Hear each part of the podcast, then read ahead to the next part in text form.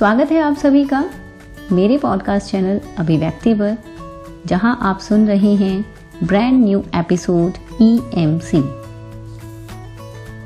साल 2019 में दिल्ली सरकार द्वारा शिक्षा के क्षेत्र में एक ऐतिहासिक कदम उठाया गया, जिसके अंतर्गत क्लास 9 टू 12 स्टूडेंट्स के लिए एक नया पाठ्यक्रम शुरू किया गया, जिसे नाम दिया गया E M C entrepreneurship mindset curriculum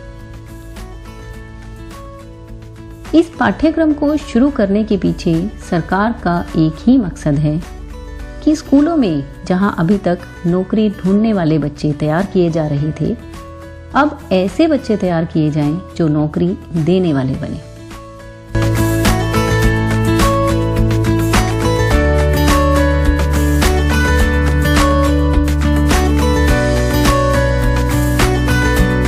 सबसे पहले बात करते हैं ऑन्ट्रप्रन्योरल कौन है? अपनी ज़िंदगी को बेहतर तरीके से जीने के लिए और अपनी ज़रूरतों को पूरा करने के लिए पैसा कमाना बहुत ज़रूरी है। सभी लोग किसी न किसी तरह से काम करके अपनी ज़रूरतों को पूरा करते हैं। जैसे टीचर स्कूल में पढ़ाते हैं क्लार्क बैंक में नौकरी करते हैं, मजदूर कारखाने में काम करते हैं। ये लोग सैलरी से अपनी इनकम करते हैं। वहीं किसी फैक्ट्री का मालिक या एक व्यापारी अपने व्यवसाय से पैसा कमाते हैं। ये अपना खुद का काम करते हैं और न केवल अपने लिए काम का निर्माण करते हैं, बल्कि दूसरों को भी काम देते हैं और इन्हीं लोगों को आंट्रप्रन्योरर कहा जाता है। ये अपने द्वारा सोचे गए किसी आइडिया से एक नया बिज़नेस शुरू करते हैं या एक नई कंपनी शुरू करते हैं। आज ऐसे बहुत सारे एग्जाम्पल्स हमें मिलते हैं। Paytm Flipkart Snapdeal Amazon Facebook X Zomato जैसे, ये सारे एग्जाम्पल्स हैं उन्हीं लोगों के जिन्होंने अपनी खुद की कंपनी शुरू की। ना केवल खुद अच्छा पैसा कमा रहे हैं, बल्कि दूसरों को भी रोज़गार दे रहे हैं।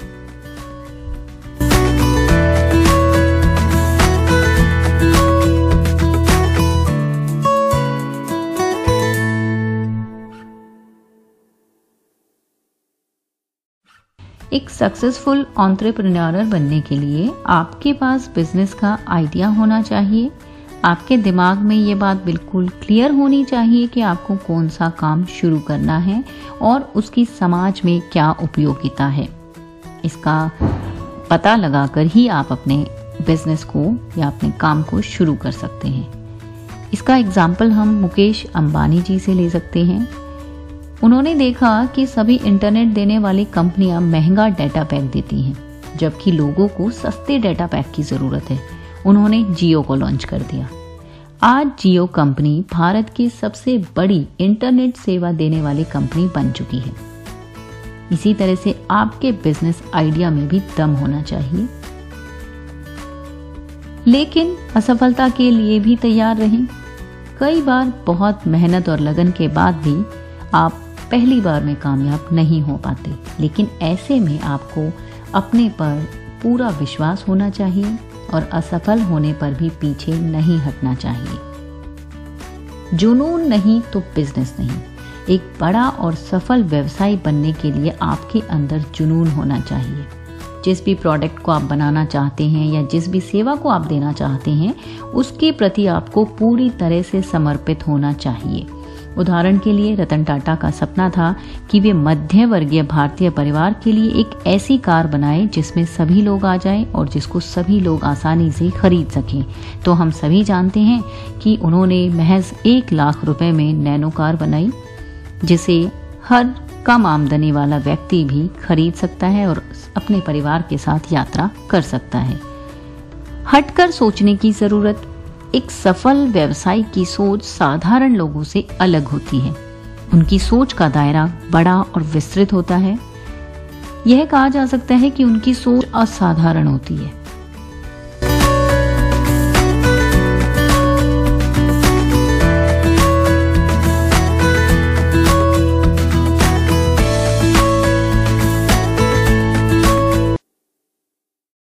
भारत में किसी ने यह नहीं सोचा होगा कि एक ऐसा समय आएगा कि खाना मंगाने के लिए घर से निकलना ही नहीं होगा। घर पर बैठे बैठे आप अपने मोबाइल से जोमेटो कंपनी ऐप पर फ़ूड ऑर्डर कर सकते हैं। यह अपने आप में एक यूनिक आइडिया है। आजकल सभी लोग फ़ोन से ही खाना ऑर्डर करते हैं और इसे कहते हैं हट कर सोचना।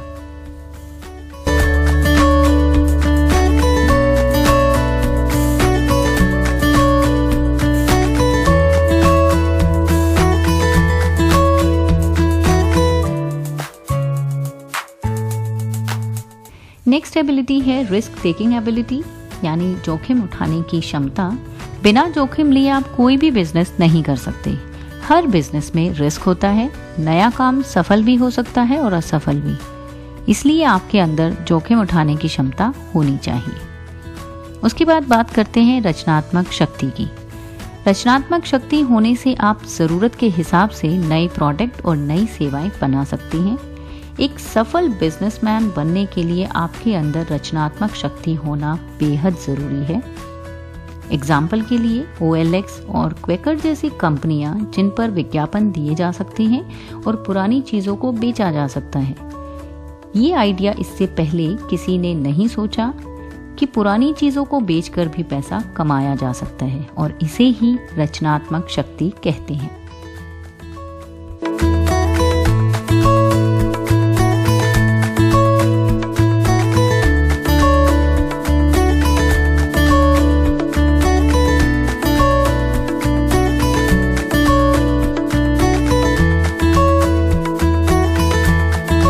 आज के एपिसोड में हमने बात की ईएमसी e के बारे में।